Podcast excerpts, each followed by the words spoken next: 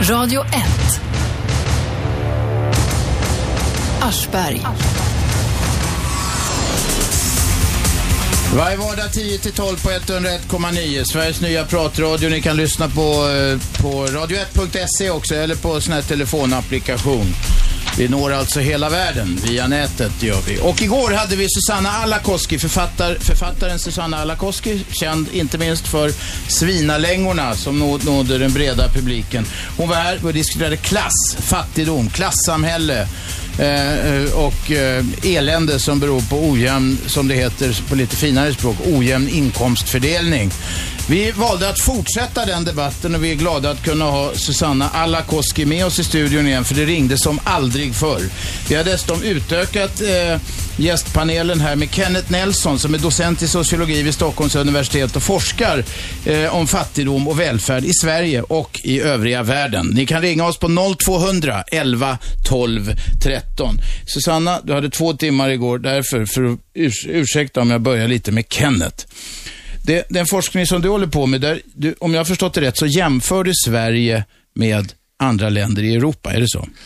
Ja, eller andra, andra rika västländer ska man väl säga. Så okay. det inkluderar även Kanada, USA, Australien och så. Och då, är, då kommer frågan direkt förstås. Hur fattigt är Sverige jämfört med de andra rika länderna?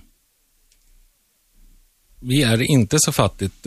Faktum är väl att, att Sverige tillsammans med våra nordiska grannländer är, är, är, kända i hela världen för att vara de mest jämlika.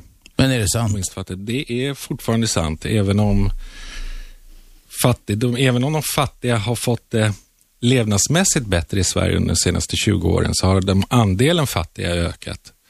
Eh, så vi har eh, delvis börjar närma oss andra västländer, fast vi fortfarande presterar rätt så bra vad det gäller jämlikhet. Okej, okay, men fattig i Sverige, är det samma som fattig i, säg, eh, ett land som var fattigt, åtminstone tidigare i Europa, Portugal?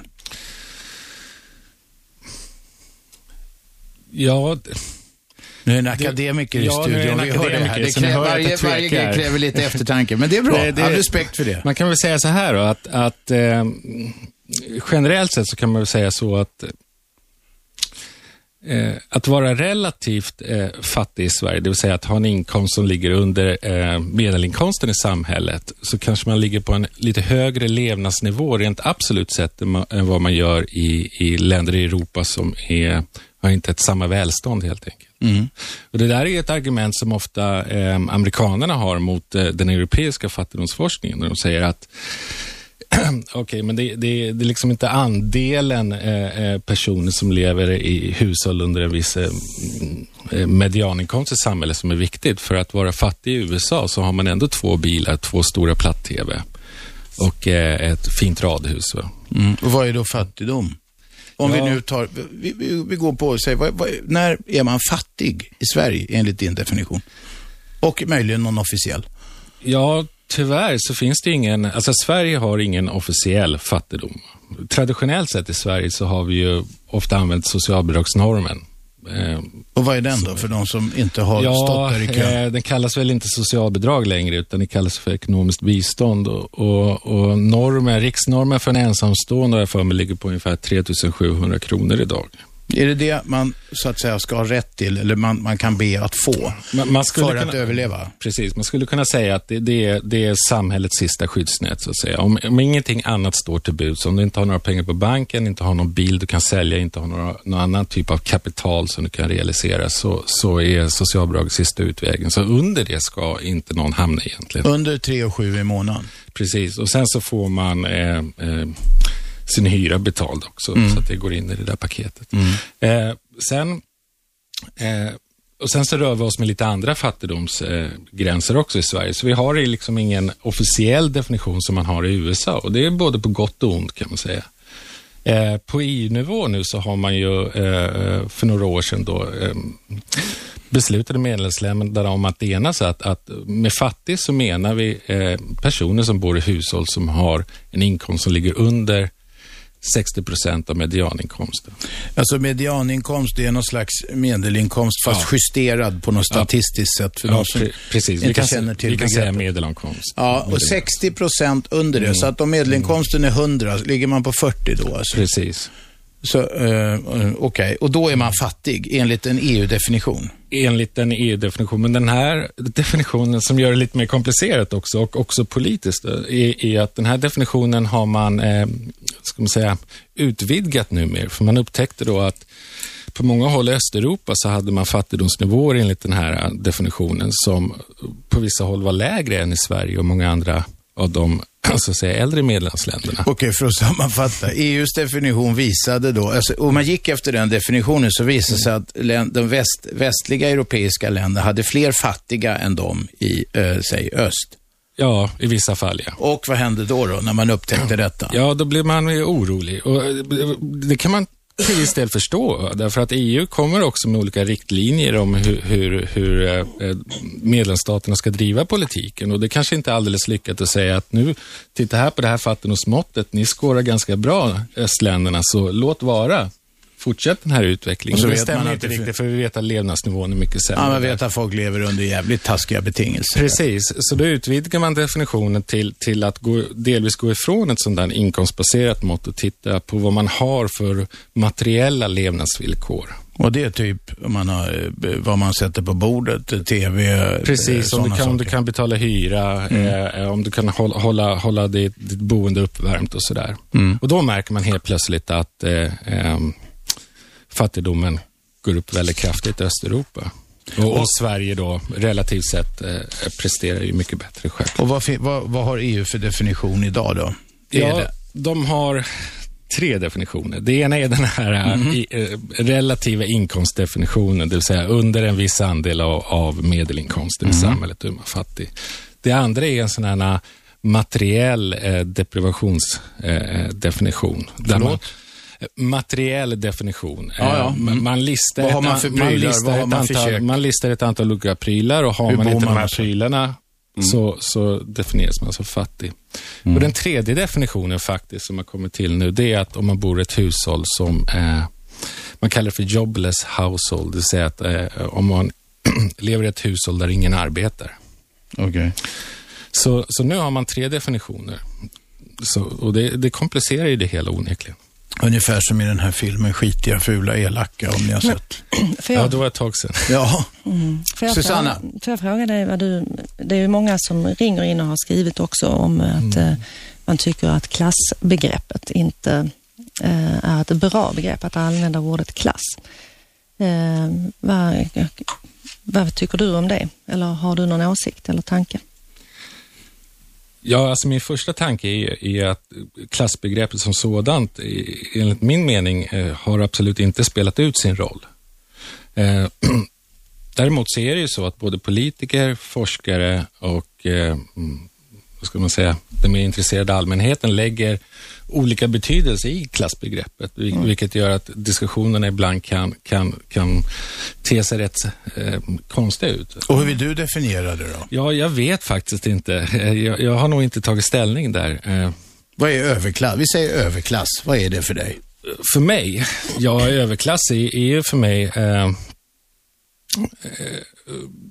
Ja, att man, man, har, eh, man behöver nödvändigtvis inte ha, ha eh, den högsta utbildningen, men man har god inkomst, eh, eh, man umgås i, i, i, med sina likar. Det, kommer, eh. det är mjuka värden för en forskare. Ja, just det. Eh. Men hur, om man tänker sig om man tittar på den här fattigdomen, om man tittar på klass, eh, liksom på vilket sätt återspeglas det, eh, som ni ser i forskningen? Alltså, som jag tänker att, mm. att eh, om man tittar på rikedom så återspeglas ju det precis som alltså i, i umgänge, mm. matvanor, mm. kultur, boende, resor, mm. eh, massa sådana saker. Mm. Och det droppar ju också, sipprar ju också ner eh, massa sådana saker när man tittar på lägre klasser. Mm. Alltså att det spelar roll för hälsa, det spelar roll för matvanor, kultur, det liksom sport, eh, eh, var man, hur länge man lever. Senast i mm. tidningen idag så stod det att det kunde skilja på 24 eller 28 år om man bodde i olika stadsdelar inne i Glasgow eh, i livslängd på människor. Mm. Och hur, har du tankar kring det? Att man, alltså hur, det, hur klass alltså slår igenom. Eh. Ja, alltså 28 år låter ju som sagt väldigt, väldigt mycket och väldigt, väldigt allvarligt. Eh, men vad, vad vi kan se i, i många av de studier som, som görs på området kring det här med, med levnadsnivå och hälsoutfall och sånt, så har klass betydelse och framförallt faktorer som ofta förknippas med klass, alltså inkomst, eh, utbildning, socialt umgänge. De här typerna av faktorerna eh, faller ofta ut i våra analyser. Och om vi ska konkretisera, vad betyder det att, att eh, rika människor är friska och glada, fattiga människor är sjuka och deppade? Ja, det är väl kanske lite att hårdra det. Men, Nej, men, ja, men vi, det var för att, för att få Ja. dig att definiera det. Jo, så, lite så kan man väl säga. Alltså, faktum är ju det att, att eh, man, man kan också titta på hur olika problem i livet så att säga hänger ihop. va? Det vill säga om, om man både har hälsoproblem, låg inkomst, dåligt socialt umgänge och den typen av faktorer så kan vi ju se att, att ganska ofta så korrelerar, alltså ganska ofta så hänger de här problemen ihop. Va? Och, eh, Men det här låter ju egentligen självklart. Det, låter, alltså det, det vi säger nu är självklarheter. Det är, jag tror det är få, till och med folk som, till och med folk som förnekar, vi hade några som ringde igår, det finns inga klasser, det är bara skitsnack. Den här springande läkaren som ringde igår sa att jag jobbar, jag är arbetarklass och så vidare. Han jobbar säkert arsle av sig, men, men, men det är ju inte, var inte riktigt det det handlade om. Då, och då undrar man, Alltså det här tror jag de flesta människor går med på. Jag tror till och med han skulle gå med på det. Att lever du, är du fattig och sjuk så, så är det jävligt på en massa andra och det ena ger det andra så att säga. Mm. Och varför är det då så känsligt? Ja, det vet jag inte. Det är, inte, det, är det du är mest eh, fascinerad av och veta Ja. varför det här är så oerhört Ja, känsligt varför för folk. är det så oerhört känsligt? Det väcker ju alltid, och man ser ju också på de som har skrivit in här att människor blir nästan aggressiva när man talar om skillnaden mellan människor och folkgrupper och eh, klass. Eh, Vi, hade, vi, hade, vi har fått alltså några, lite kommentarer på radio1.se. Det går att kommentera programmet också. Läs, Lotta, du kan läsa några. Någon, någon, det var någon som var riktigt tänk- jävla sur. Jag tänker nog mest på Peter här som, som återkommer hela tiden och säger att, eh, att eh, nu ska vi se, nu får ni ta och ge er, jag stänger av. Fy fan vad skit alla Koski snackar. Och ni låter henne hållas. Nej men nu får ni ge er. Ja. För det finns givetvis inget klassamhälle. Och att vem, vem kan bli vad som helst i Sverige och får man inte lån så beror det inte på, på klass. Så att, eh, och han var väldigt upprörd, men han fortsatte lyssna. Nej, kan ju säga, får man inte lån så beror det på att man inte har några pengar. It takes money to get rich, Ja. som, det hette på, på, som det heter på engelska. Ring oss på 0200 11 12 13. Peter, eftersom du hotar med att stänga av, tydligen gjorde du inte det eftersom du fortsätter att skriva in en massa kommentarer. Du måste ha blivit riktigt sur, kanske inte lyssnar idag.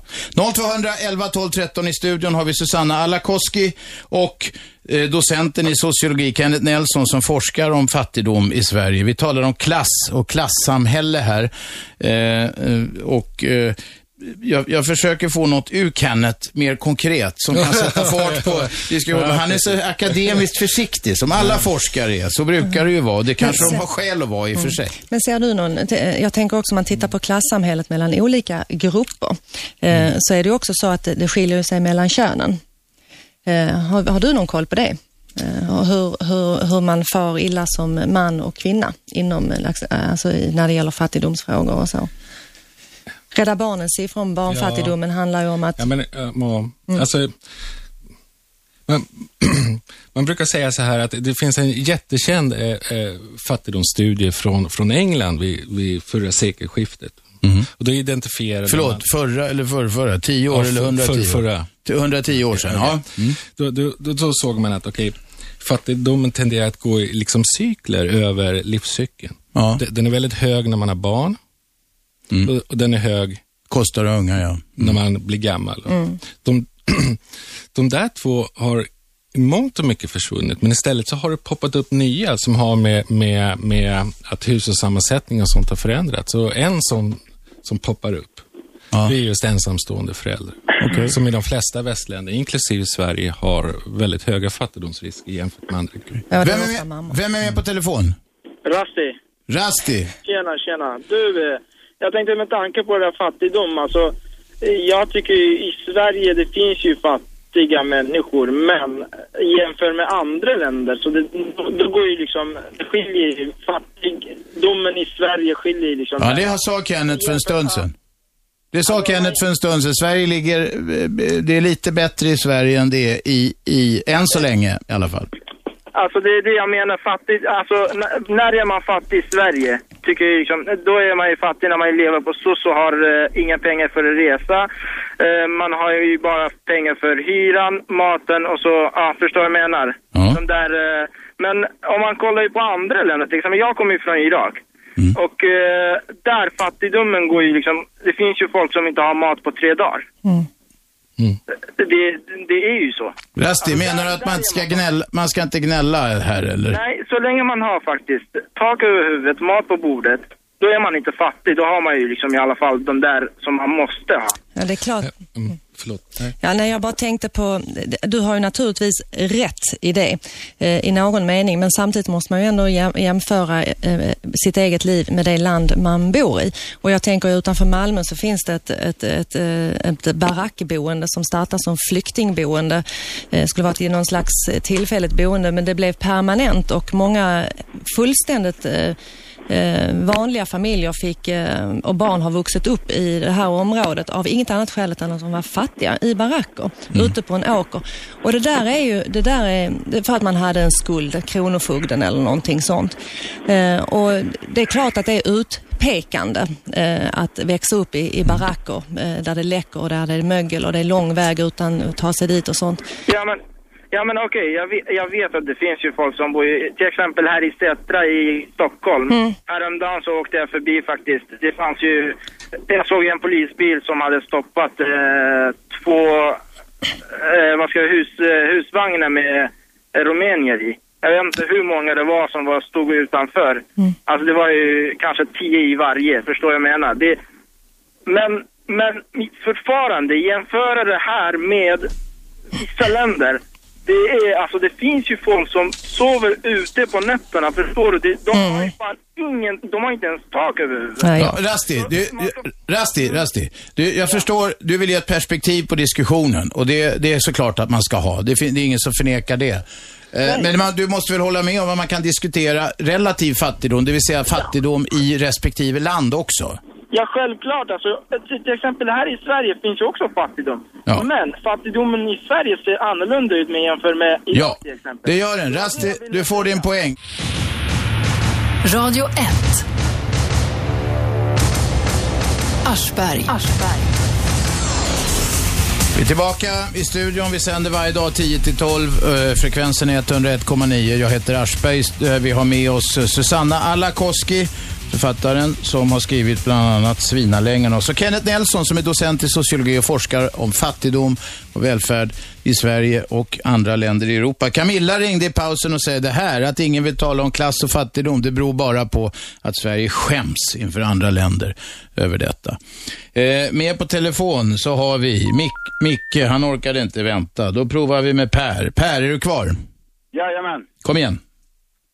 Eh, jo, det här med att det är så infekterat och vet du, snacka om eh, ja, rikedom och kontra fattigdom och så vidare. Jag tror att de som känner att de är välprivilegierade så att säga, va, de känner någon form av om man nu kan kalla det missriktad stolthet inför det och faktiskt därigenom se ner på de som inte har kommit lika långt som de själva har gjort. Va? Och då blir det ju på något sätt att, att eh, när, man, när man tar och, och eh, så att säga trampar de här välsituerade då vet, på tårna va, så eh, spänner de klorna och börjar på och bjäbba. Ja, ja okej.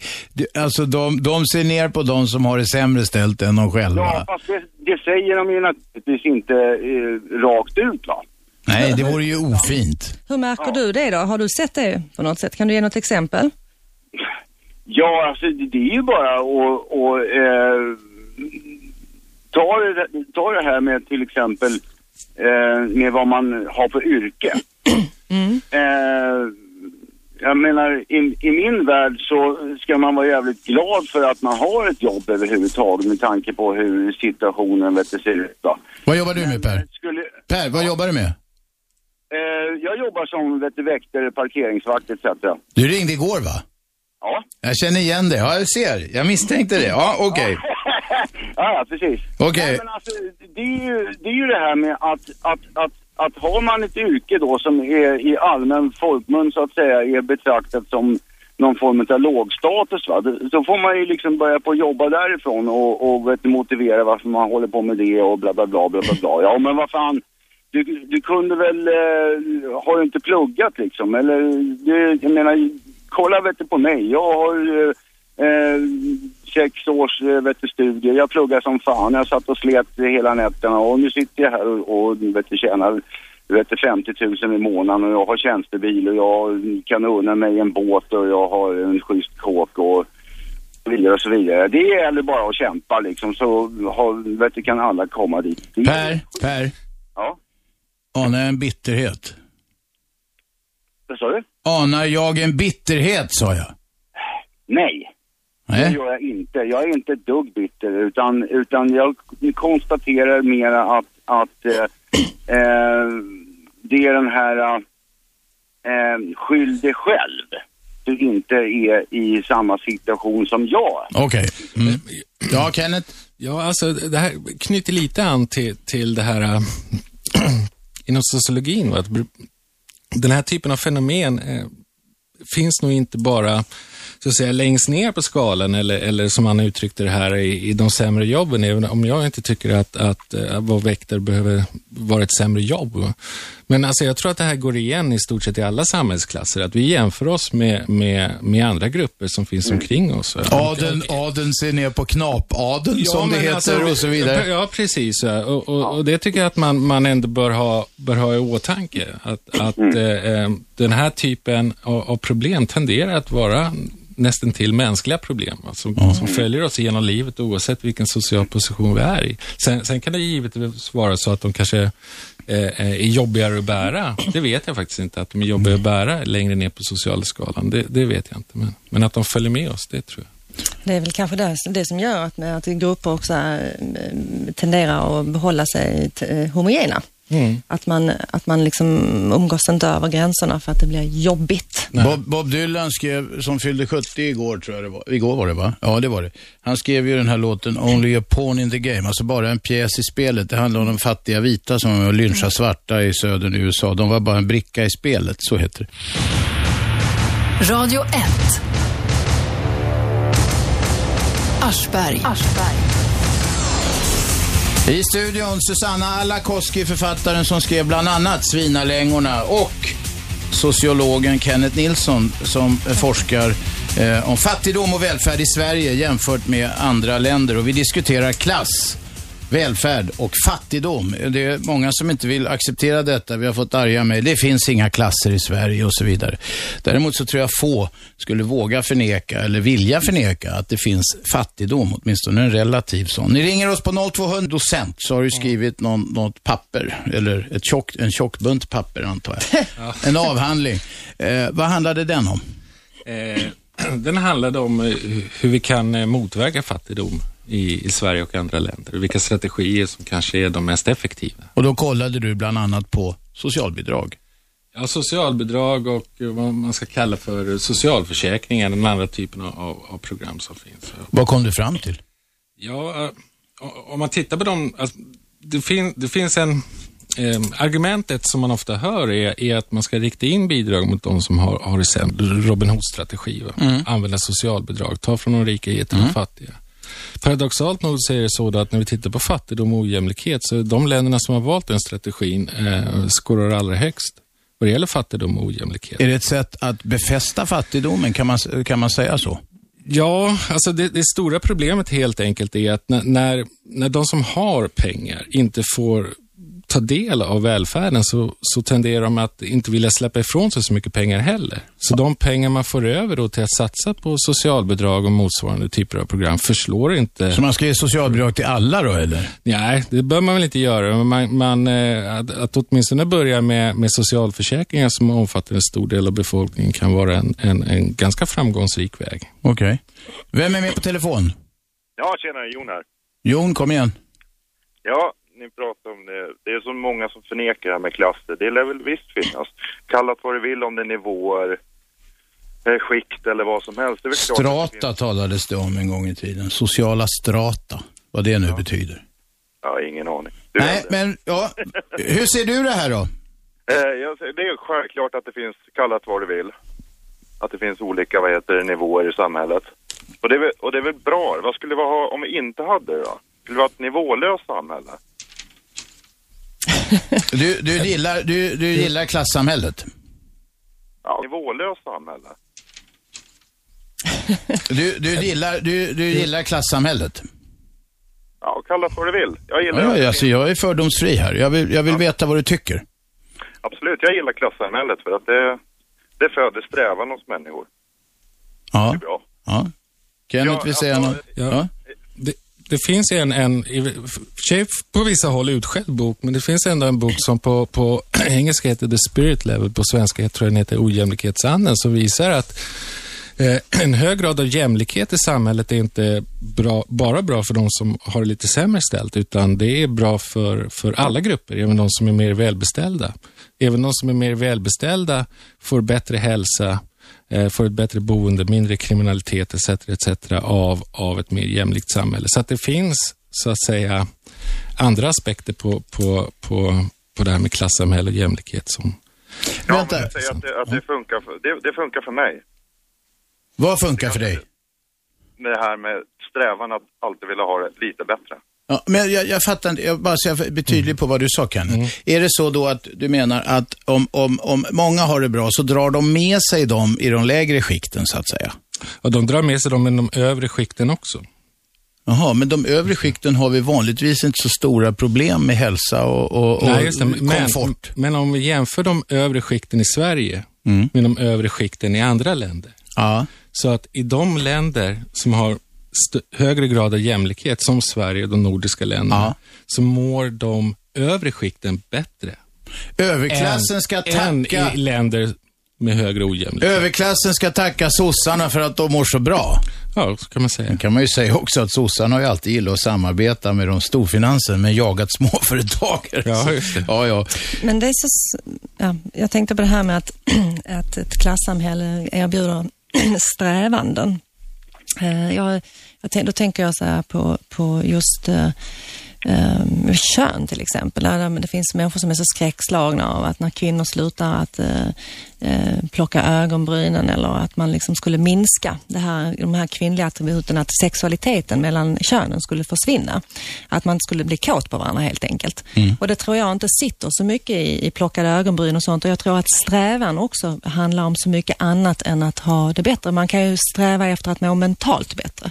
Vi, vi mår ju inte särskilt bra om vi, vi liksom hugger ner skogen på jorden och sen sitter där med, med, med kyla eller hetta och utan vatten och sådana saker. Alltså det, finns ju, det finns ju saker att sträva efter som, som inte nödvändigtvis är att man måste ha större fönster i kåken. Kanske. Eller vad säger du om det? Ja, alltså jag tänker mig det är ingen strävan att komma till någon överklass och få stroppa runt på Östermalm. Jo, du är lite sugen på det. Ja, det, ja, lite kanske ja. Men det är Ja, inte... det, titta, jag visste det! Ja. Ja, men det är en personlig strävan också. Alltså en, djup, en högst personlig. En, min strävan kanske är för att få stroppa runt på Östermalm, medan andra kanske räcker med att de har ett jobb, en lägenhet och kan hålla på med sina intressen på fritiden.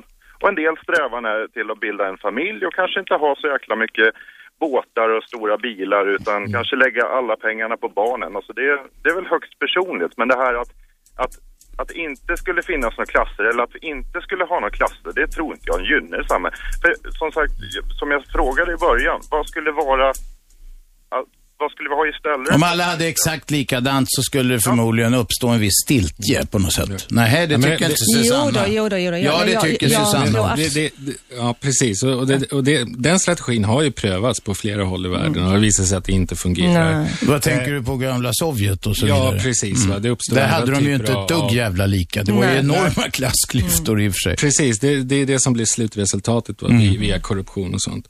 Eh, däremot så tycker jag att det är, det är en viktig poäng som förs fram här och det, det är den här strävan. Jag tror, tror att det värsta med just fattigdom Det är när den sedimenteras till sån grad så att den tar bort framtidsförhoppningarna Precis. hos människor. Mm. Och det betyder- så att, ja. att strävan försvinner. Och Då- det, ja, just det. då Så att, att de går ner i ett svart hål. Vi kan Precis. aldrig göra någonting åt det här. Precis, Alltså man, då- man, ett slags, vad ska jag säga, Stockholmssyndrom eller Ja, någonting. ja, något sånt. Men då, då, då tror jag, det, det tror jag är det allra värsta. Va? Det, Dit har vi absolut inte kommit i Sverige, Nej, Ja, absolut. Än. man, ser, om man ser det från andra hållet, den, den totala strävan när fattiga människor sätter sig i skuldfällor för att Ja. de ska köpa lyxiga prylar för att komma upp och känna att de sitter på någon högre klass eller någonting. Det är också såklart inte bra heller.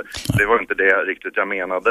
Du menar att det är bra med viss, att, att helt jämställt ekonomiskt är inte bra? För det, jag tror nästan vi är lite eniga om Nej, det men, alltså- det. men fattigdom är ju inte bra heller. Jag, jag brukar säga så här när jag är ute och pratar att man måste ha råd, alla människor måste ha råd till en dröm.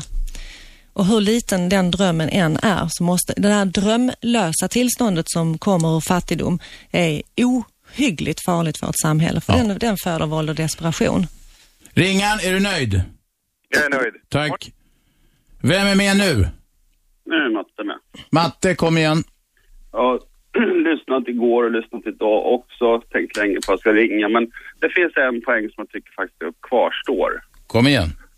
Uh, klassamhället som föregående ringare sa, det håller jag med om fullständigt. Det är liksom, ju förr man accepterar att det finns, desto bättre. Tycker jag. Det är klart som fan att det finns olika klasser. Men vi måste på något sätt, och det är också inom, det är väl politisk väg troligtvis då, då se till att vi har en botten i samhället. Liksom att det finns ett golv. Mm. Så att liksom, till slut så får det, du var inne på, ja, den kvinnliga som sitter där i Susanna heter hon. Susanna, hade en jättebra poäng där. För att om du får ett antal människor som varje dag, oavsett om de jobbar eller inte, hela tiden är tvungna att tänka på, kolla på extrapriser när de ska handla mat och alla sådana saker och liksom bara försöka skrapa ihop så att de har den absolut minsta för att klara vardagen. Semestrar och alla sådana här saker, det kan vi räkna bort direkt för det har de inte råd med. Mm. Du talar om det som eh, Christian Lundberg i Jarden beskriver om eh, det här att man, man jobbar men eh, man är fortsatt fattig. Det är ju en speciell grupp man kommer människor. fortsätta vara fattig också. Mm, precis. Den här långsiktigheten som någon ringare ringde in om igår, just det här att, att vara långsiktigt fattig. Det, det finns en stor grupp som jobbar som är Och långsiktigt, då menar du generation efter generation? Ja, och hela ens eget liv eller hela Mm. ens barndom. Det är ju en väldigt lång tid i ett barns liv, hela ens barndom. Vi tar, eh, Du tar upp en viktig sak. vi, vi diskuterade sinsemellan för nå- något år sedan, eh, ett par kompisar gällande den här saken, om vet du, hur vi ska ha det i glesbygden till exempel också. Mm. För att eh, man, man pratar om det med höjda soppapriser och sådana här saker och sådär. Ja men till slut så kommer det bli även de som bor då i glesbygd. Ja, alla de pengar som de tjänar till slut, det kommer liksom bara bli för att kunna åka till jobbet och kunna klara dagen. Men mer än så kommer det aldrig att bli. Ja, men du, vänta ett tag. Med glesbygden här, där finns det ett, eh, där finns ett jävla gnäll också. Man köper stora kåkar för mindre än byggmaterialet kostar ute i glesbygden. Hallå? Nu fick du Ja. på fingrarna. Vad menar du med det då? Exakt vad jag säger. Det kostar ingenting att bo där jämfört med vad det gör i, i tätare befolkade regioner. Ja, men om soppan kostar vet du, det, 15 kronor litern och du pendlar någonstans 15-20 mil om dagen, klart som fan att det kostar att bo i glesbygd. Du kan åka ett par varv runt jorden jämfört med vad det kostar att köpa en sketen etta här i Stockholm. Det kan jag i och för sig hålla med, hålla med om Robban. Ja. Men det, det är liksom att eh, det, det är fan inte gratis heller. Nej, det är det inte. Och Vi tycker synd om det och jag gillar inte heller dyra soppapriser. Du, vi tar in fler ringare nu. Hej, Okej. hej. Vem är med på telefon?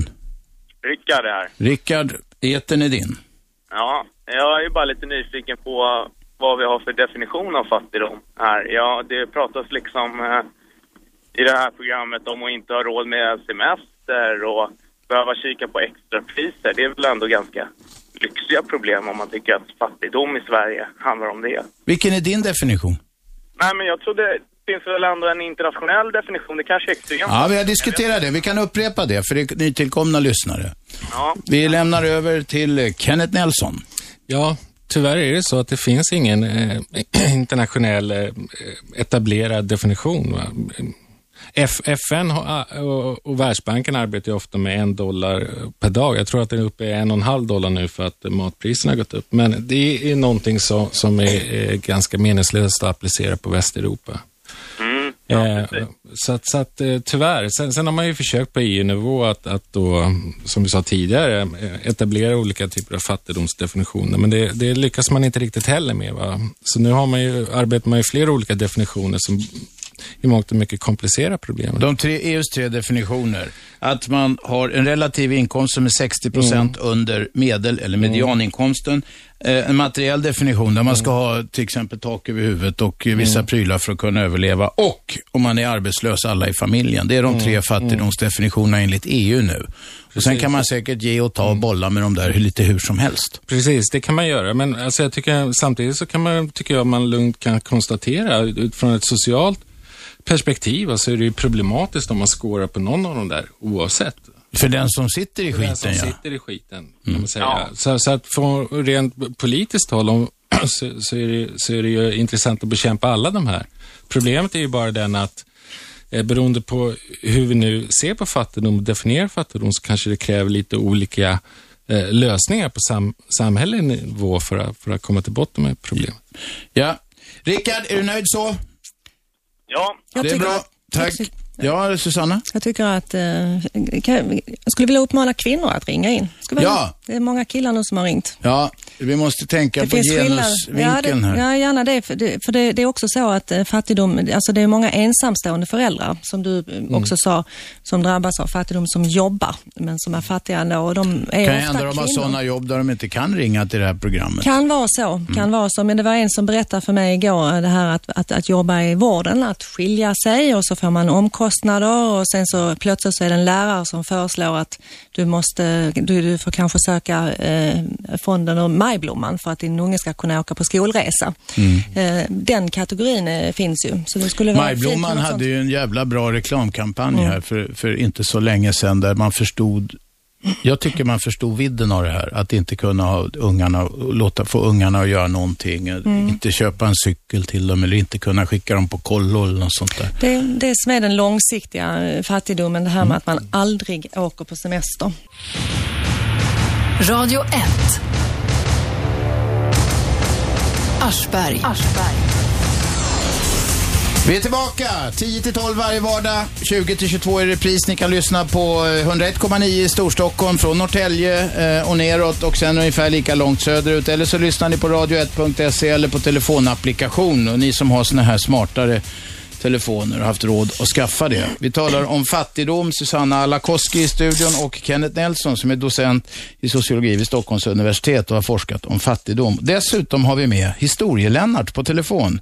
Ja, hej. Kom igen Lennart. Jag tänkte, det var intressant att höra. Ni har en ny medarbetare, Nelson, där i studion. Ja, Kenneth heter han. Ja, Ja. just det. Eh, Sociolog, eller socionom var det va? Ja, sociolog. Eh, både och. Både faktiskt, och. Men Ja, eh, framförallt sociolog. Ja, vad intressant tror du. Jo, jag tänkte på en sak. Jag, jag läste för en tid sedan en bok om levnadskonst utav en person som heter Axel Lundberg.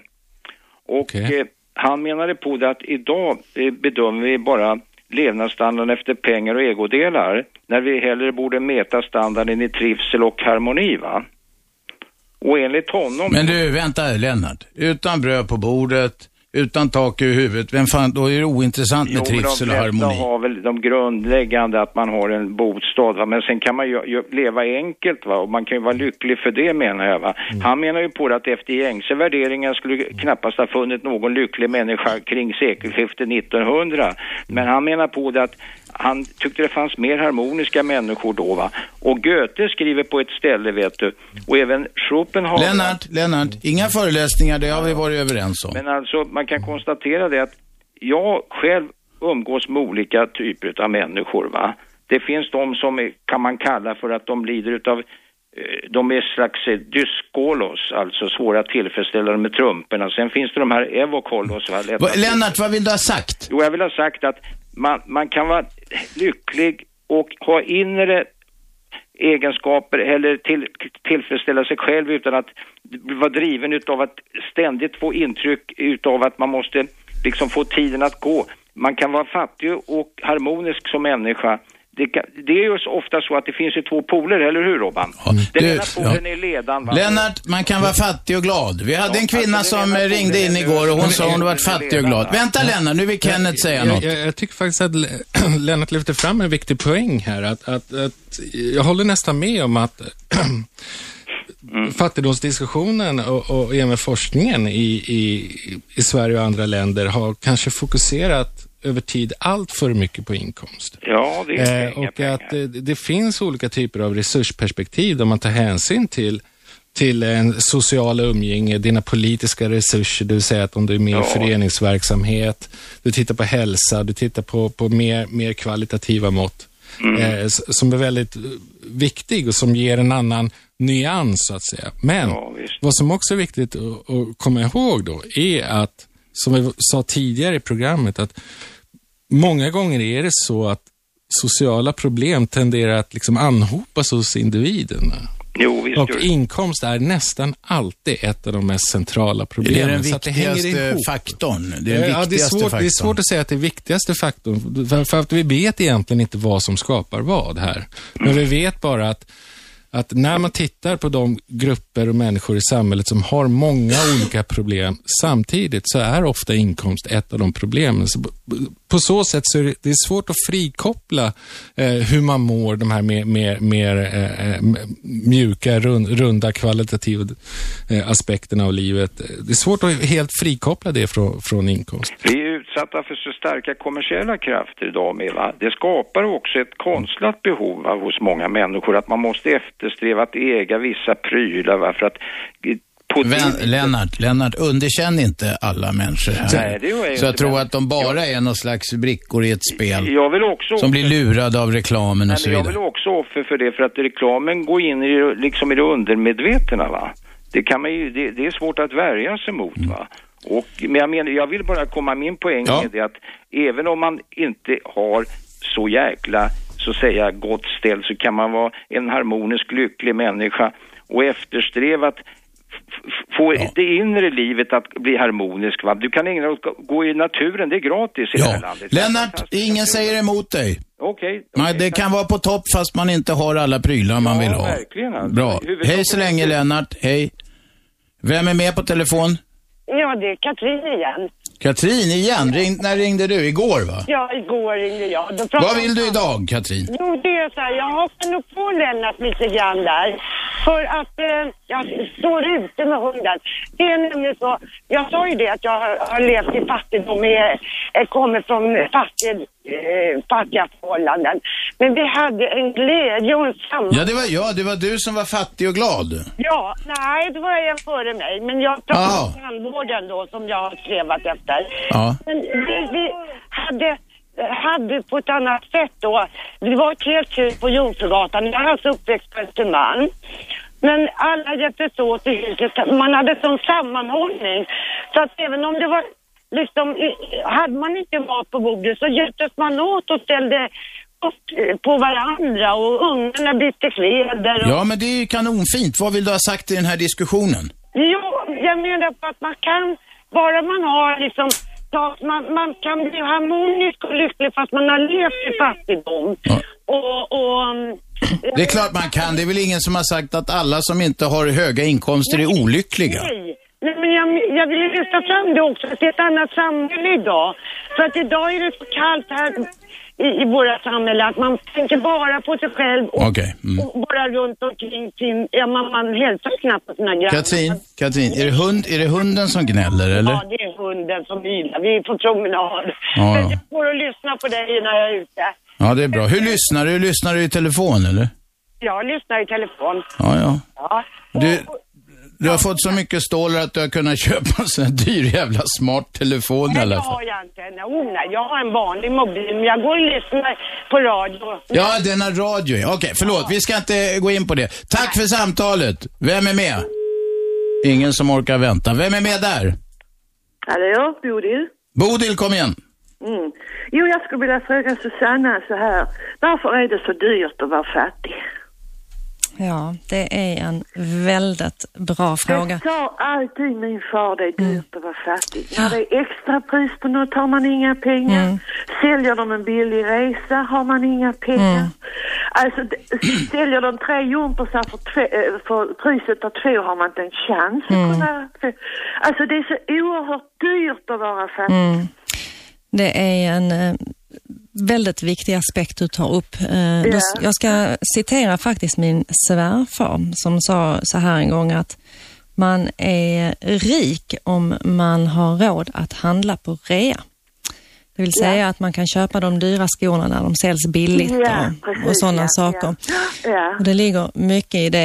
Eh, Ja, för det alltså man har, jul och nyår när vi sålde ut hade man inga pengar. eh, var det så för Hörni, hörni, får jag vänta alltså. Bodil, kan du hänga kvar? Ja. Radio 1. Aschberg.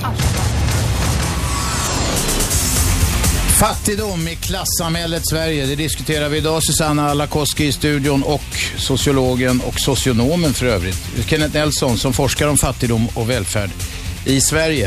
Eh, detta är 101,9, Sveriges nya pratradio. Jag heter Aschberg och nu tar jag bort den där musiken för vi har nämligen Bodil med på telefon. Är du kvar Bodil? Ja, visst är jag kvar. Har du fått tyst på hunden? nej, det var inte hon. Nej, det var inte du som hade hund. Det var hon som ställde den här bra frågan Ja, om jag varför det håller är så på att bli- dyrt att vara fattig. Varför är det så dyrt att vara fattig? Bodil, det var du som hade bott på Jungfrugatan som ung. Nej. Nej, vad fan snackar Bodil, det är bäst du tar det här själv. Varför är det så dyrt att vara fattig? Frågar Bodil. Ja. Ja, så var det. Ursäkta mig Bodil. Ja, vi får ju betala alltid det högsta priset därför att när vi sätter ut, man säger ner priser, vi säger på kött så är det stora paketer och då blir det väldigt dyrt va. Och där, där går hela veckans matpengar så det går ju inte va. Utan man får då köpa en mindre och så kostar det ju mycket mer. Alltså överallt kommer dessa staket framför en när man är fattig. Ja, nu blev det tyst här. Ja, ja. Du och jag vet ju i min när- närmaste omgivning, jag pratar med folk, att diakonissorna har aldrig haft så mycket att göra som sitta och leta i fonder och, eh, och få ordna fram pengar åt fattiga. Mm. Det där har jag också hört. Eh, Jag har hört. Jag vet det. Ja, jag vet också det. Det är, det är det här att när man pratar om fattigdom och så säger folk att det finns inte och då säger jag, gå och prata med diakonissorna och hör efter vad de säger. Ja. Prata med prästerna. Ja. Prata med lärarna, prata med socialarbetarna, Ja. så får ni veta vad, vad de, eh, så kan de vittna om vad de ser. Vad tror du att de ser? Vad, vad, vad vet du att de ser? Kan du berätta? Ja, jag vet det att det finns människor som sista veckan, vi säger innan pension och så, de har alltså ingen mat. De har ingen mat, nej. Nej. Jag har hört att, eh, jag berättar, en diakonissa berättade för mig att tidigare så kunde det handla om punktinsatser för en semester eller en cykel eller någon sån sak. Men Ja, nu kommer folk ja. med sina elräkningar. Ja, vi, äh, äh, det har knäckt många familjer i Sverige, det kan jag tala, även i min omgivning, för att flytta från ett hus som de annars hade klarat med be- bo- två löner och så vidare. Men det är elräkningarna. De kan inte, det går inte. Bodil, Bodil har du några konkreta exempel från folk du känner? Ja, jag har träffat folk i- inne i byn och så vidare och de, har berättat att de har flyttat på grund av eh, just elräkningen. De kan alltså inte. Men eh, Kenneth, du pratade om det här med, du, vi kom in tidigare till tidigare samtal om, om det här med, med resurser. Eh, vad det är som krävs för att bryta den där, eh, det här att det ska vara dyrt att vara fattig, inträdesbiljetterna. Mm. Kan inte- Ja, alltså, det är ju så olyckligt att på, på de flesta spelplaner i samhället så krävs det ju någon typ av in, inträdesbiljett, eller det går ofta lättare för en om man har någon form av inträdesbiljett. Alltså på den, där med reapriserna så kräver det i alla fall att man har någon typ av kapital som man, som man kan köpa när det verkligen är rea. Eh, på arbetsmarknaden så underlättar det om man har kontakter för att få ett jobb eh, och sånt där. Och in, inom fattigdomsforskningen då så, så har vi ju en framstående forskare, en, en indier som heter Amartya Sen som fick Nobelpriset för ett antal år sedan. Han menar då att eh, vi bör prata om vad han kallar för capabilities, alltså de möjligheter människor har på de här spelplanerna som finns i samhället och att det är det som, så att säga avgör om man är fattig. Har man inga kontakter så Har får man man förbli vid sin läst. Precis. Har, har man inga, inte det här äh, lilla startkapitalet så får man köpa eh, de dy- till de dyrare priserna och sådär. Eh, och här kommer ju då givetvis, eh, jag menar samhällets, eh, våra kollektiva lösningar kommer in i bilden för att då ge människorna de här möjligheterna. Vi har då fri skolgång, eh, vi har, har eh, lånen på, Studielån. på studielånen, vi har arbetsförmedling och sådana här saker. Men alltså du, du lyfter fram, som sagt fram en, en, en väldigt viktig poäng. Så. Bra. Bodil, tack för att du tog upp detta eh, ironiska faktum att det är jävligt dyrt att vara fattig dessutom. Ja. Andreas, Yes. kom igen. Eh, en liten tankeställare till er som tycker att det finns fattigdom i Sverige och lite sådär. Eh, jag var i Dominikanska republiken eh, för ett par månader sedan. Som charterturist, Ja, exakt. gissar jag. Och, och grannlandet Haiti där var vi också i. Mm. Och där har de något som heter lerpaj. Då kan du gissa vad det är. Det är lera blandat med salt.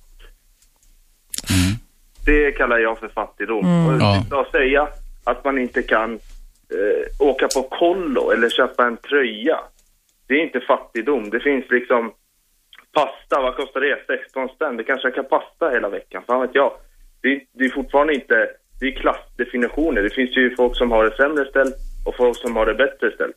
Det är ungefär som att säga eh, fet och smygfet och lönnfet. Det är ju klassdefinitioner. Men folk som sitter och äter lera med salt, förstår du? Det kallar jag för fattigdom. Vi förstår, vi förstår det och det gjorde tydligen stort intryck på dig att se detta elände. Men, vad drar du för slutsatser av det? Ja, att det inte det är så kna- knapert som folk tror att det är. Det, är- det är liksom, Menar du att man ska vara nöjd med det som är här?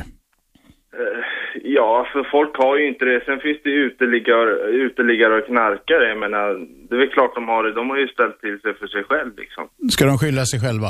Nej, jag tycker inte de ska skylla sig själva, men eh, de kan väl inte skylla på någon annan heller egentligen. Okej.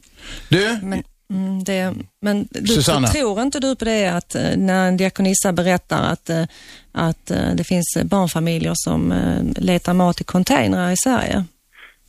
Jo, men vad beror, vad beror det på då? Det är väl arbetslöshet i så fall. Ja, det kan Jo bli- men vänta nu, vad det beror på? Vad beror det på att de käkar lerpaj där? Det beror på att de har haft eh, ett jävla vidrigt korrupt system i decennium efter decennium. Eh, och sen en helvetes jordbävning på det eh, eh, och så vidare.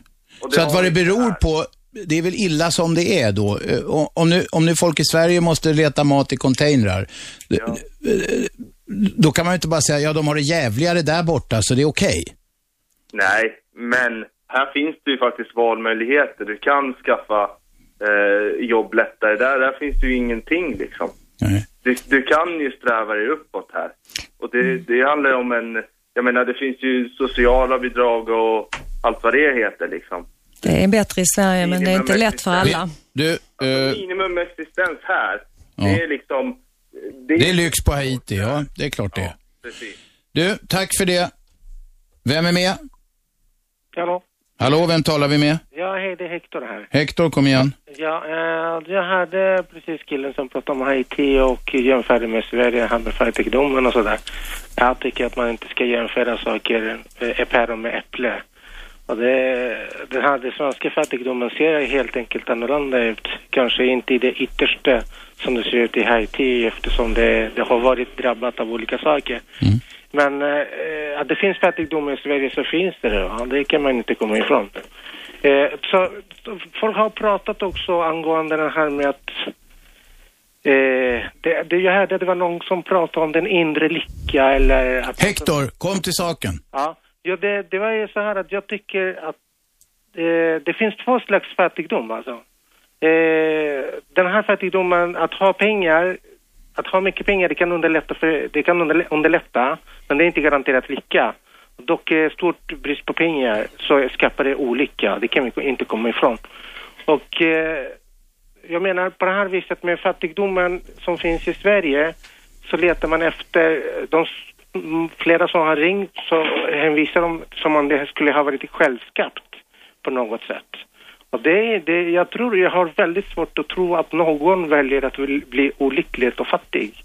Missbruk, missbruk eh, är ju i, i eh, stor utsträckning självvalt. Någonstans är det ju det.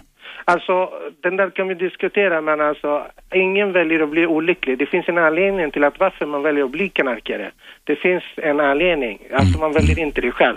Alltså, det, det behöver vi inte diskutera. Okej, vi kan ta miss, vi skiter i missbruksdiskussionen. De, Ja, de, men du de, kommer- han- du de tar- Mm. flesta fattiga är förhoppningsvis inte missbrukare på det viset. Nej, men du tar upp, tycker jag, en viktig aspekt. Det är fattigdom kopplat till dysfunktionalitet. Eh, att om man är fattig eh, och dessutom eh, har ett annat bekymmer, alltså psykisk sjukdom eller att man är förståndshandikappad eller om man är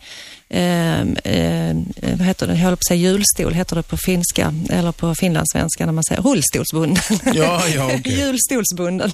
Eh, eller, om, eh, eller om man eh, har missbruksproblem eller någon annan form av, eh, eh, ja, något problem.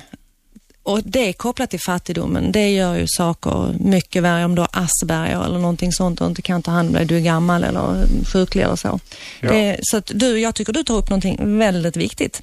Och i den meningen så Eh, Utan att gå in på missbruksfrågan och sånt så visst så är det så att, eh, men där- ser man ju också att eh, man säger i missbruk att, att eh, nästan alla testar i något läge ungdomar eh, narkotika till exempel, men de som fortsätter bär på något trauma i bakgrunden. Ja, men precis. Det, det är ju Mm. Man, man, när man kollar hela tiden på, på symptomen och inte på själva sjukdomen. va? Jag brukar Mm. säga så här att vi har ju alla problem, men om vi fokuserar på problemet och inte på roten som har, har skapat problemet, så kommer problemet aldrig att försvinna, utan eftersom roten är kvar. Det är ungefär som när man klipper gräset, va? och gräset, man klipper den, men den växer igen. Eh, Jag, jag tycker att du lyfter fram en, en, en viktig poäng som ofta florerar i diskussioner men, men som man aldrig lyfter fram sådär konkret. Och, det, det är ju den här som, som har med orsaken att göra. Är, är fattigdom Eh, i- kopplat till individuella faktorer eller, eller är det så att säga strukturellt betingat, alltså från, från strukturen? Eh, traditionellt sett i Sverige så har vi sett att det, här, det, det har varit en kombination av de här två sakerna. Under de senaste två decennierna, så inte bara i Sverige utan i hela västvärlden, så brukar man säga det att, att välfärdsstaten tenderar att ha individualiserats. Det vill säga att vi har, vi har tenderat att gå bort ifrån det här strukturella tänkandet och lägga orsakerna till att människor har hamnat i utsatta, utsatta positioner på individen själv. Ja, det Och, och det här börjar då mer och mer, förlåt, men det börjar då mer och mer genomsyra vår, vårt, också vårt socialpolitiska system och, och kanske framförallt tydligt så ser vi det i socialbidragssystemet då i Sverige och men även i andra länder. Går vi tillbaka till fattigvård, den gamla fattigvården som vi hade innan så att säga, välfärdsstaten skapades, så gjorde man ofta en uppdelning. Va? Vi hade de arbetsföra, de sattes i någon typ av arbete. Sen hade vi de som inte var arbetsföra, det vill säga det var barn eller de äldre, de sattes på fattighus. Nu så har vi börjat tendera att göra den här uppdelningen igen. Mm. Är du kapabel att arbeta, då ska du göra någon motprestation. Och I många fall så kan det vara något bra man får göra som, som stärker ens så att säga, sociala och humana kapital. Och sånt där. Men många gånger så visar det sig att det är ganska meningslösa uppgifter, mer avskräckande. Men, då är det bara, men är inte grundtanken rätt då? Att de som kan arbeta ska sättas i arbete? För att arbete är väl en faktiskt arbete och kärlek och vad det nu kan vara. Det är ju meningen med ab- livet. ab- absolut, där håller jag ab- absolut med dig och, och det, det är ytterst viktigt. Men samtidigt så måste man ta hänsyn till de strukturella förutsättningarna. Exempelvis så har vi nu en svensk arbetsmarknad, nu kommer vi in på politik här, men vi har en svensk arbetsmarknad som, som det finns så att säga arbeten, men de kräver en viss utbildning. Däremot så blir det svårare att hitta arbeten ju mindre kvalificerade det är. Och det här måste man ta hänsyn till. Och lägger man all skuld på individen, ja, då kan man låsa fast dem i, i meningslösa... Nej, och sen finns det ju en del så kallat arbetsmarknadspolitiska åtgärder som bara är ett annat sätt att dölja, Lyssna nu på han dölja, dölja eh, kan- Vem ska jag lyssna på? Som Susanna försöker mästra mig här. Okej, Hector, Susanna vill höra dig. Ja, jo tack. Eh, det är ju så här, eh, angående just den här, som den här, vad hette han nu, han talade om när han gick in i den politiska. Kenneth. Det här, det, det sägs att det finns arbetsbrist och det därför finns arbetslö- arbetslöshet. Men jag tycker att det finns ingen arbetsbrist. Det som finns är ovilja att anställa. Och det, det är två skilda saker. Så när du säger sådär att det här med jobbet och så här, det behövs det är liksom jobb och utbildning och så här. Det finns massvis med jobb som man inte behöver utbildning för. Eller kanske någon utbildning som redan finns hos arbetslösa. Och de personerna äger redan dessa kunskaper. Men de efterfrågas inte av arbetsgivarna. Varför? Jo, för att de är inte villiga att betala. Men arbetet finns. Ja. Men att anställa någon idag med de regler som finns, det är en miljon eller mångmiljonaffär. Radio 1. Aschberg.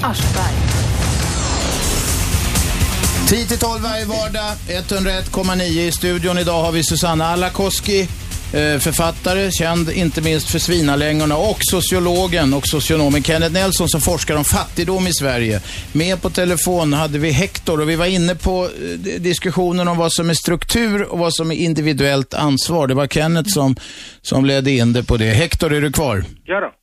Ja, var var vi någonstans? Vi talade om vad är individens ansvar och vad är, som det så enkelt heter, samhällets fel. Vem ställer du frågan till? Ja, till alla tre. alla till tre. dig och till Kenneth och till Susanna. Jag f- funderar på, på en, en, en aspekt och det är, det finns en bok som heter Brott och straff, ett reportage, eh, Släpp fångarna loss, ett reportage om brott och straff, en journalist som har skrivit det, en socialpolitisk, eh, Mattias Hagberg. Och där han har tittat på, på den helt vanliga fängelsekunden, jag tycker det är Sveriges sämsta ord, fängelsekund, eh, i USA. Eh, och han, eh, han sitter i fängelse, det är företrädesvis en man i USA, en företrädesvis svart. Eh, Han sitter i fängelse av inget annat skäl än att han är fattig från början. Eh, och sen så blir det där ett, eh, ett eh, ja, det stigmatiseras. Han hamnar i fängelse som ung och sen så blir han den här fängelsekunden och sen har han ingen möjlighet att ta sig ut. Och då tittar man på allt, man tittar på liksom allt. Man bygger högre murar, hårdare straff och sånt, men man tittar inte på fattigdomen som en aspekt, som en grogrund, som en, eh, som en, en skjuts in i det här eh, att man blir kriminell till exempel. Det, det blir en individuell fråga när det kanske från början är en strukturell fråga. På ett sätt har man samma sak här. Vi hade en, Precis. den polisen som var här i förra veckan eh, som berättade, 47 år i polisen, säger att ja, han sysslade med allt från mord till mängdbrott. Det som ställer till ett helvete för folk i vardagen med bilinbrott och lägenhetsinbrott och allt vad det är. Eh, han sa att det finns e- e- egentligen en sak som är viktig och det är att se till att de som åker ut och in på fängelse, de står där, har 150 spänn på fickan eller något när de kommer ut och då är det så jävla lätt att hamna. Han menar, ska man få ner det så måste man ta tag i det. Hector, håller vi på att segla iväg här? Nej, nej, nej, nej, nej. Alltså, jag, jag, jag lyssnar. Ja, det är bra. Hector, du får nöja dig ett tag nu därför att vi är många som ringer. Eh, vad sa du? Jo, jag säger att din tid idag Ja. är slut, för det är andra jag som ringer. en kort sak innan. Den ska vara jävligt kort. Ja, det, det är så här att jag tycker att de här, när det handlar om ansvar från individen och eh, annat, jag tycker att samhället ska skapa förutsättningarna och individen ska utnyttja dem, passa på att, ja, liksom, om man har de här möjligheterna att växa och Ja. inte vara fattig, då ska man också erbjudas förutsättningarna. Man ska erbjudas förutsättningar och sen ska man ta eh, ansvar och Ja, man tar utnyttja själv dem. ansvar för att, för att ta vara på de där förutsättningarna. Bra, Hector, tack. Vem är med på telefon? Ni måste vänta lite ibland. Vem är med där? Hej, det är Lasse här. Lasse? Jo, då är det några saker jag tänker ta upp. Eh, Jag bodde i USA och hade en arbetskamrat. Hon var ganska fattig så att hon inte ens skulle ha ett bankkonto. För hade man under vad det nu var, 100 dollar, så fick man inte ha något kontantkonto. Så vi fick betalt i checker som hon fick casha i någon liquor store. De tog en häftig avgift för att Det är dyrt att vara fattig, visar sig igen då. Ja, plus att hon hade inte råd att köpa möbler. Hon fick köpa dem på avbetalning, vilket gjorde det mycket dyrare än om man hade kunnat köpa dem. Så jag bara tog upp det som två saker, men jag kan säga en annan sak som är viktigare än att, att, att leva fattig ett tag var väl okej, men om man går liksom månad efter månad, jag måste betala hyran, jag måste ha mat och, och göra sådana val. Jag måste, man måste ha bil för att ta sig till jobbet, liksom, den måste lagas, rasar den så förlorar jag jobbet. Någonting händer med människan som går så där år efter år efter år, som på något sätt gröper ur då. Mm. Vad, är det, mm. Ja. vad är det som det gröper ur enligt dig?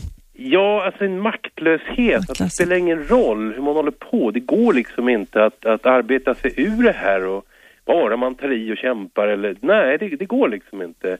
I USA är det väldigt många som är fattiga arbetare då. Mm. Eh, som sover i bilar och så vidare.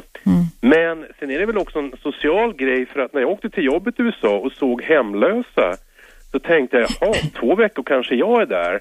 Så att de fattiga gör ju att ekonomin går bättre, börsen går ju bättre och liksom, eh, det verkar nästan vara något men det går inte att ge dem pengar för det, för då, det är moment 22. Nej men det, vi har en politik nu en, med alliansen och få en nyliberalism där man nästan, det ingår i systemet att det ska vara klasskillnader, det ska vara någon sån här eh, jag, jag tror nästan att det är planerat. Du, det var, förlåt, det var väl klasskillnader innan borgarna tog över?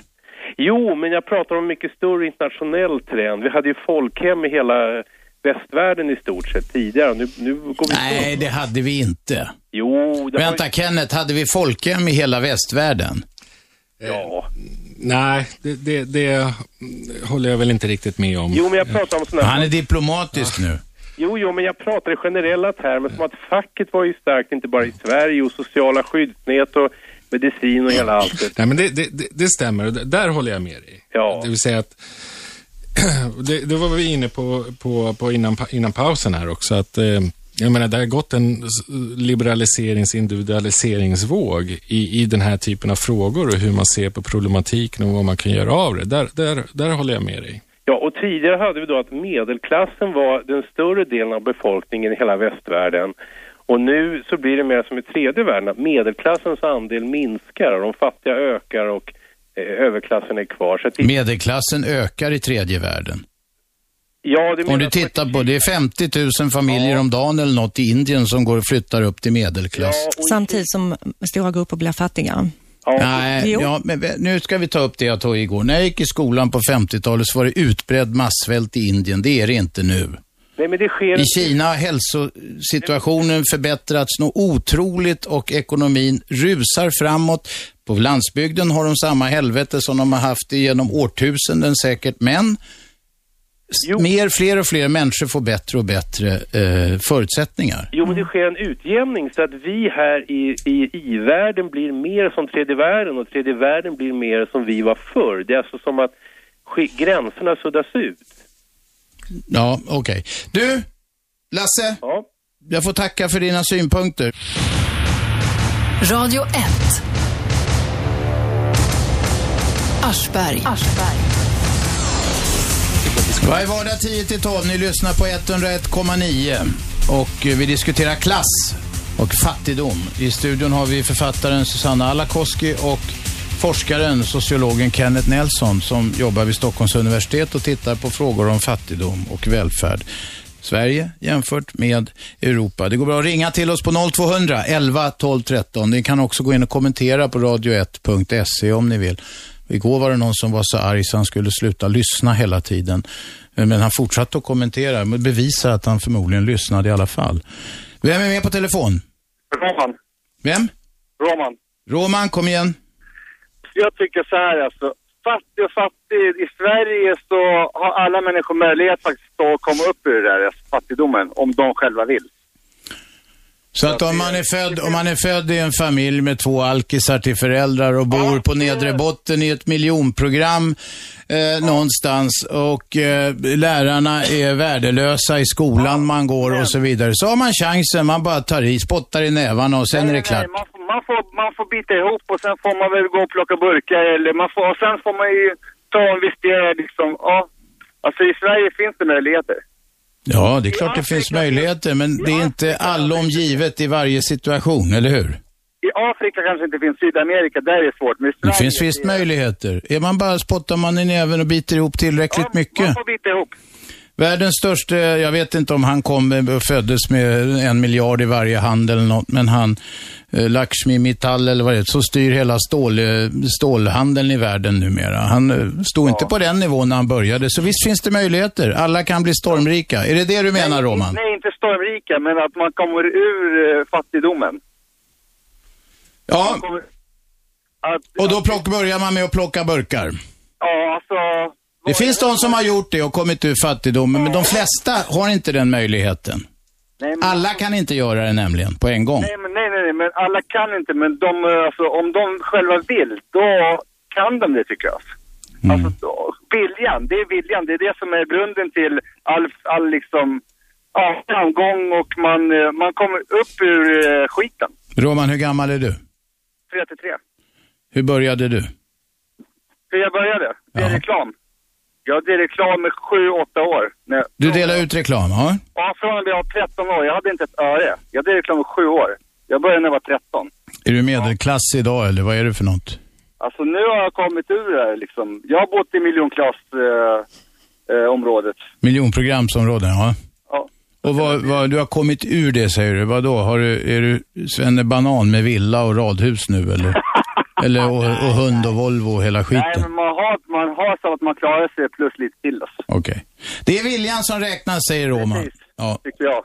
Okej, tack för synpunkten. Vem är med på telefon? Ah, ingen som orkar vänta. 0211 12 13. I studion har vi Susanna Alakoski och Kenneth Nelson som är docent i sociologi vid Stockholms universitet. Ja, det är ett vanligt argument det Roman kom med. Vill man bara tillräckligt mycket, ja då går det bra. Hallå? Ja, alltså... Det, man börjar ju tänka Ja. när någon säger så. Ja, förlåt, men det här kom, går ju också tillbaka till det vi pratade om lite tidigare, att, att till slut kan fat, fattigdomen faktiskt ta bort den här viljan. Ja, just det. Man har suttit så länge i skiten, kanske generation efter generation, så att ja, allting verkar meningslöst. Ja, och sen också det här att jag tycker att ehm, utan att ha någon statistik så tycker jag det är fler och fler som uh, slåss om samma burkar. Ja, det är klart det. Burkarna räcker inte till alla Nej, som vill bli nej. miljonärer. Hur mycket vilja man än har så kanske de tar slut. Vem är med på telefon? Jo, jag heter Abdelmasih och jag har tänkt fråga Susanne och Kenneth. Är det så att vi vill inte tala om att sådana som oss som är och privilegierade och har haft tur, vi vill inte tala om att tur förpliktigar och därför gömmer vi oss bakom attacken på klassdefinition. Om jag får försöka tolka det du säger. Menar du att om det går bra för en så ska man vara snäll och dela med sig till de som har det sämre? Ja, vi borde göra det, men vi som har haft tur i livet, vi vill inte tala om att privilegier förpliktigar. Okej, hur delar, Abdel, Abdel, Mm. hur delar du med dig? Men eh, jag, jag håller med, jag, jag, jag är värdelös. För jag har haft det bra och jag anser att jag är värdelös. Så jag är en stupid människa och tyvärr, jag har haft det bra en gång i tiden, sen gick det åt helvete för oss för länge. Okej. Men skit i det. Men Så om jag, du nu tycker att andra borde bli fina människor och dela med nej, sig? nej, nej, vad jag menar är att just det här med klass, jo du har rätt, men alltså med klassdefinition, vi vill inte tala om att klass förpliktigar. Om vi har haft tur i livet, vi ska kunna prestera bättre och bidra bättre, men vi gör inte det. Jag till och med hade ett test, jag utvecklade ett test för länge sedan, som går ut på att avslöja att vi som är eller har varit privilegierade, vi är i princip idioter. Vi är inte särskilt kompetenta. Du får tala för dig själv, Abdel. Ja, jag, jag håller med dig. Jag tar mig själv. Förlåt. Jag tar mig själv. Jag är en idiot. Jag är incompetent. I agree. No, no. Your point is absolutely correct. Bra. Så vad jag menar så är det här, är det så att vi undviker att tala om egentligen att privilegier och tur förpliktigar, därför vill vi inte tala om klass. Nej, Abdel, du har fel. Ett av bevisen är att vi tre som är ganska privilegierade som sitter här, vi sitter just och pratar om Ja, det. men ni är ju undantag, snälla söta rara du. Nej då, nej då. Det, finns, det skrivs om fattigdom i tidningar eh, ofta. Inte Politiker talar om det jämt, även om det är mycket munväder. Och kraft. Och jag är inte fattigdom, jag talar om de som har haft det bra. Okej, Abdel, Ja. tack för att du ringde. Vem är med? Ja, hejsan. Peter Jonsson heter jag. Jo, eh, jag undrar lite grann det här. Ni sitter ju och pratar om det här med klass och fattigdom och så vidare. Och eh, det jag funderar över, det är så här, jag är polis då, jobbar ute i tjänst. Ja. Jag har jobbat intensivt i alla de här så kallade klassiska fattigdomsområdena i Göteborg, Malmö och Stockholm. Ja.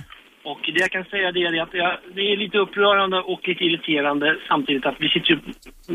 De som kommer till tals, det är vi då så att säga som är hyfsat etablerade. Mm. Och vi pratar om dem som inte är etablerade. Och vi drar slutsatser av åh men det är inte riktigt lika fattigt här som det är i andra länder. Vi jämför länder hit och dit. Jag kan säga så här, i de här områdena som ingen av oss generellt besöker eller har sett. Det är miljöer som inte är värda att överhuvudtaget finnas i ett samhälle alltså. Och de växer. Och jag vet ju som sagt det, man drar in det där och eh, försöker styra upp det mesta så ofta det går.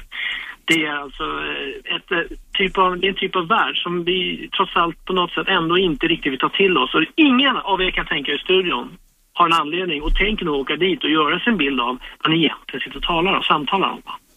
Det är, jag vill bara lägga in en liten poängen att de är, uttrycks inte i det här programmet och någon annanstans, de som finns där, utan de lever i det här och det växer områden. Ja, du, har, du har säkert rätt och du ser det varje dag. Vad jag möjligen undrar är, du talar om dem. Det är en ganska heterogen grupp människor som, och för att det är vanlig, mycket vanligt i de områden du talar om så är det väldigt invandrartätt och det är en heterogen grupp. Det ska man bara komma ihåg och inte tala om vi och de som svenskar och invandrare för det är jävla skillnad inom den gruppen också.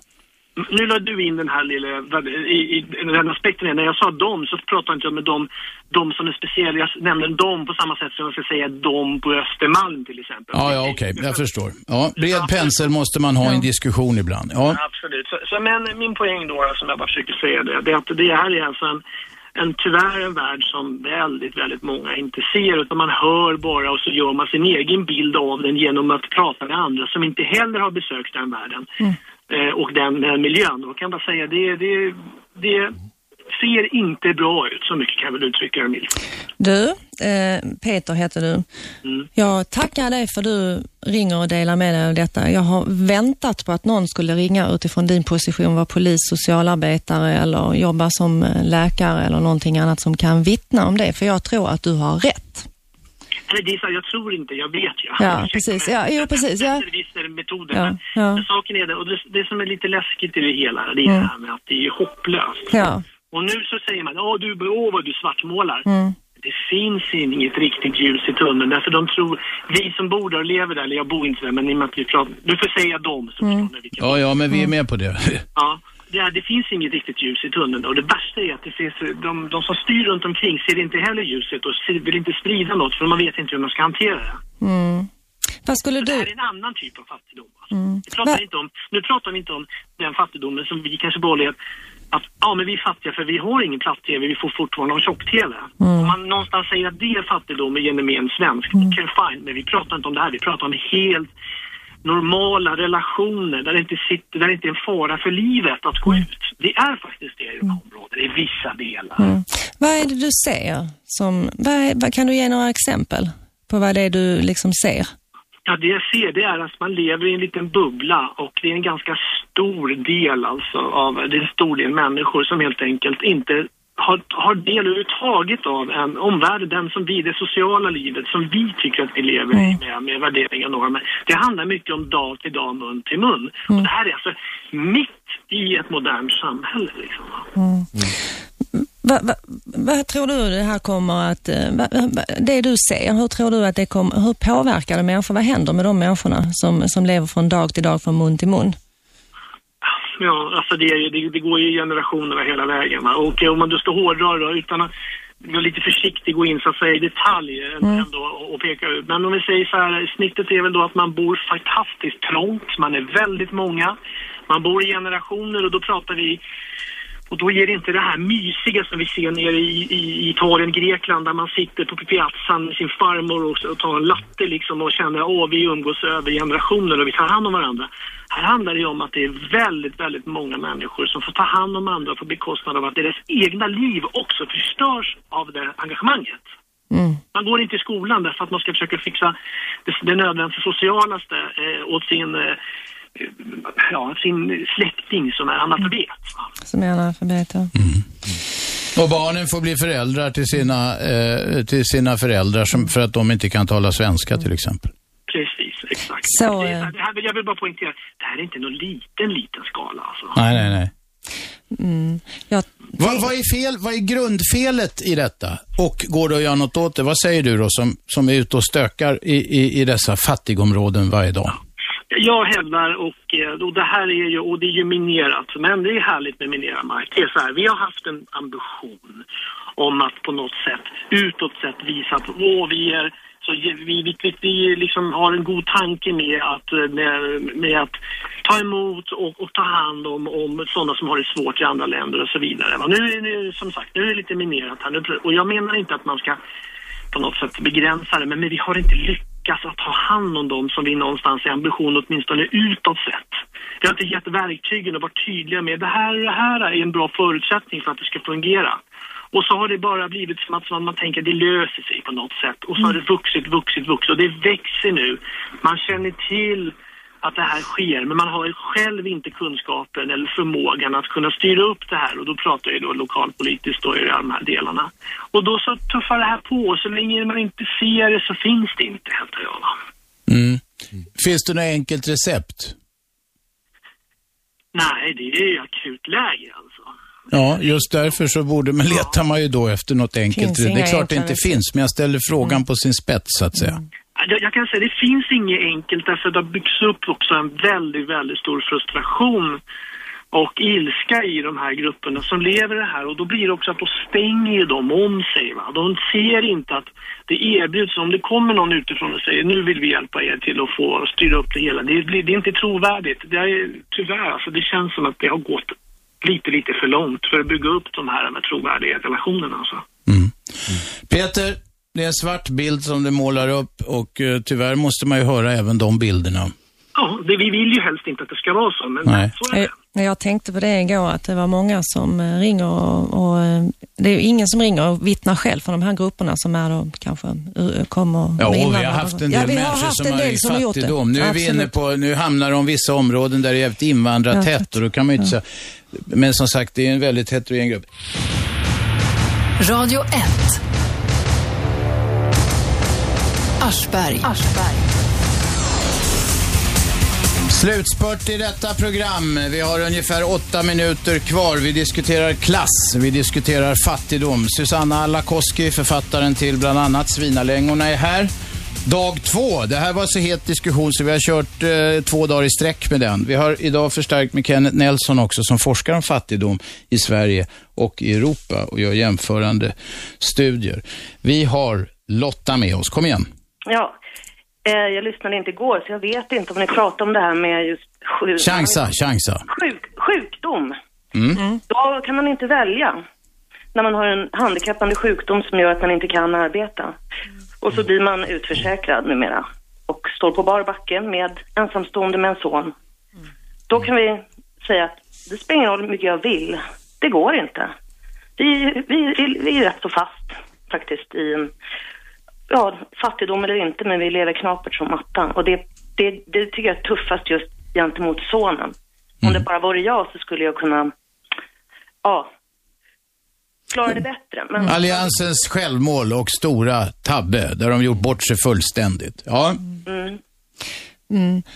Eh, hur, hur blir det då? För jag har hört eh, en, eh, det finns, jag hörde en, en som pratade eh, på samma tema. Det här med att när man blir ensamstående, när man är ensamstående förälder, man lever med sin son till exempel. Så hon beskrev sin fattigdom, det här med att ha väldigt lite pengar. Att hon man, hon skojade om att de sparade på jordens resurser genom att eh, inte köpa så mycket saker, liksom för att förklara för sonen. Hon beskrev att hon, hon eh, kunde ge bort i present, födelsedagspresent, så kunde hon ge bort att han slapp göra sin lördagsstädning av rummet och sådana saker, att man fick bli väldigt påhittig. Har du några sådana exempel? Nej, alltså grejen är att jag har, gudskelov, jag kommer ju från en familj där alla är högutbildade och jag är också högutbildad från början. De andra har klarat sig friska och tjäna pengar så de kan hjälpa till med en cykel eller en dator. Det som jag tycker är svårt det är min självbild. Att jag, Inte kan. att min, min självkänsla sjunker från vecka till vecka och det påverkar min sons framtidschanser. Såklart. När han, jag är ju hans främsta förebild och han ser att jag tappar tron på mig själv. Hur stor chans har han då att tro på sig själv? Det är, det är väl sådana tankar jag Mm. går mycket med. Då kommer du in på psyket, vad, vad fattigdom gör med psyket hos människor. Ja, det är ju framförallt, det är framförallt det som är problemet tycker jag. då har du ju ändå ett visst försprång och därmed indirekt din son i och med att du är medveten om det och ändå är förs- tänker på det. Ja, då- absolut. Jag försöker ju eh, hela tiden eh, tänka på det och inte liksom ge upp totalt. Men åren går och till slut så är man lite trött. Mm. Hur många år har gått? Ja, jag har ju varit sjuk och jobbat i va- varvat så att säga. Men det är ju hela min sons barndom och det är 13 år. Ja, det är hela hans barndom. Ja. Det, det här är mer akademisk vinkel på det hela, men, men jag, jag tycker att, att du sätter så att säga fingret på en väldigt, väldigt viktig aspekt av, av eh, om, vi, om vi kallar det fat, fattigdom så, som man inte så mycket pratar om. Det finns en väldigt, väldigt känd eh, eh, filosof som heter John Rawls som har studerat det här med, skrivit mycket om rättvisa och jämlikhet. Vad är rättvisa? Vad är jämlikhet? Vad han menar den värsta formen av ojämlikhet och den värsta formen av orättvisa, det är när ens självbild påverkas negativt. Det är så att säga mycket värre än att rent, rent ekonomiskt, materiellt ha det dåligt eller att vara sjuk eller något sånt där. Utan den här självbilden, det, det är det absolut värsta. Mm. Paradoxalt nog så är det någonting som i stort sett aldrig diskuteras. Mm. Mer än eh, internt inom familjen eller sådär. Det är inte så lätt att göra heller som du gör Lotta. Det är inte många som är så pass modiga att de kan till exempel ringa till ett radioprogram och berätta om detta. Jag blir tvungen när jag hör alla de här ganska så unga grabbarna som hävdar att allting hänger på vilja. För det är... Ja. Det är, lite, det är lite det här amerikanska tugget att bara alla kan bli miljonärer men, men alla kan inte det. Nej, du, kan, kan inte du plocka burkar och bara visa lite vilja? Gud, alltså ursäkta mig men snacka om att liksom eh, försämra sin självbild ännu mer den dag man känner att nej, jag tror att plock- plocka burkar alltså. Det, Mm. Det är inte det man vill jag, göra. kanske, jag är kanske kräsen men Eh, men Förlåt, du ser inte ner på det att plocka burkar, antar jag? nej, jag tycker det är bra att det finns folk som gör det så att de kommer i returen. Jo, men... Hamnar i Ja. soporna. Jo, nej, jag ser inte ner på dem. Jag, bara, jag, är inte, jag är inte där. Nej, du är inte där och det är inte, kanske inte det man vill, det är inte så man stärker självkänslan hos sin son heller ju. Nej. Nej, precis. Nej. Lotta, Ja. tack för att du ringde. Det var modigt. Tack, tack. Tack, hej. Vem är med? Halloj! Det här ser ut att kunna bli sista samtalet, så väg allting på guldvåg nu. Ja, jag har bott i Fisksätra miljonprogram i fem år. Det är Lasse här igen om jag får ringa igen. Ja, visst får du det. Och jag kan säga att när man är fattig eller utanför så är det identiteten som vi var inne på som missas. Jag märker hur islam blir jättestarkt för alla unga här som får en identitet att hålla sig till som är stark och allomfattande. Och även många familjer eh, som får någonting. Och det här gör ju att när man, om man redan har försökt på arbetsmarknaden och det går trögt, då får man ju mindre motivation nästan. Man får en annan identitet som någon tidigare nämnde här, polisen bland annat som ringde in. Mm. Och det här innebär att vi får, vi har ju tidigare haft det här homogena samhället i Sverige, så vi får alltså mer och mer uppbrott, mer och mer olika samhällen som lever efter sina egna regler. Det är det som håller på att hända nu. Och då kommer ju det här med fattigdom, det kommer bara in som en komponent i hela den identitetsfrågan. Ja. Skru, vänta, du har radion på. Du, eh, jag ska inte ens be dig skruva ner den, därför att eh, vi har inte så mycket tid kvar. Men, vill du, du, om du vill komma med en, en, en slutsats eller något sista ord, så gör det nu. Men jag kan bara säga att är, jag har bott på Östermalm, jag har bott i Saltsjöbaden och jag, har haft många olika arbeten. Jag kan säga att om man har ett välbetalt arbete, eh, det beror mycket på tur som de var inne på. Och många billiga eller lågbetalda jobb är ju faktiskt ganska svåra att utföra. Och det beror mycket på tur och otur, så att det här att man kan jobba sig upp, det stämmer inte alltid. Det är många andra saker som spelar in. Det här sitter mycket djupare. Och motsättningarna mellan olika grupper kommer ju också öka. Det är det som, som händer nu i, i Sverige. Och det borde vi också prata öppet om. Och fattigdom är bara en komponent i det här. Vi har försökt göra detta idag. Tack för ditt samtal. Jag vill tacka Susanna Alakoski för två dagars lysande Eh, gästeri i, i, i, i det här programmet. Jag vill tacka Kenneth Nelson som kom hit och eh, bistod med en del hårda fakta från den akademiska världen. Imorgon, mina damer och herrar, så kommer ingen mindre än en kille som heter Thomas Salme hit. Han flög stora Eh, eh, trafikplan, eh, sån här Boeing 737, i 13 år utan certifikat. Eh, det är en svensk kille som bor i, i Milano. Han eh, blir hedersgäst imorgon och ska berätta om detta. Alla ni som är flygrädda kan ringa och fråga Thomas Salme hur man ska göra. Det kan vara en pilot där som har fejkat certifikat. Han kommer hit imorgon. Vi är på plats klockan 10 som vanligt och då kan ni börja ringa oss på 0200 12 13. Vi hörs imorgon. Hej då. 101,9 Radio 1. Sveriges nya pratradio.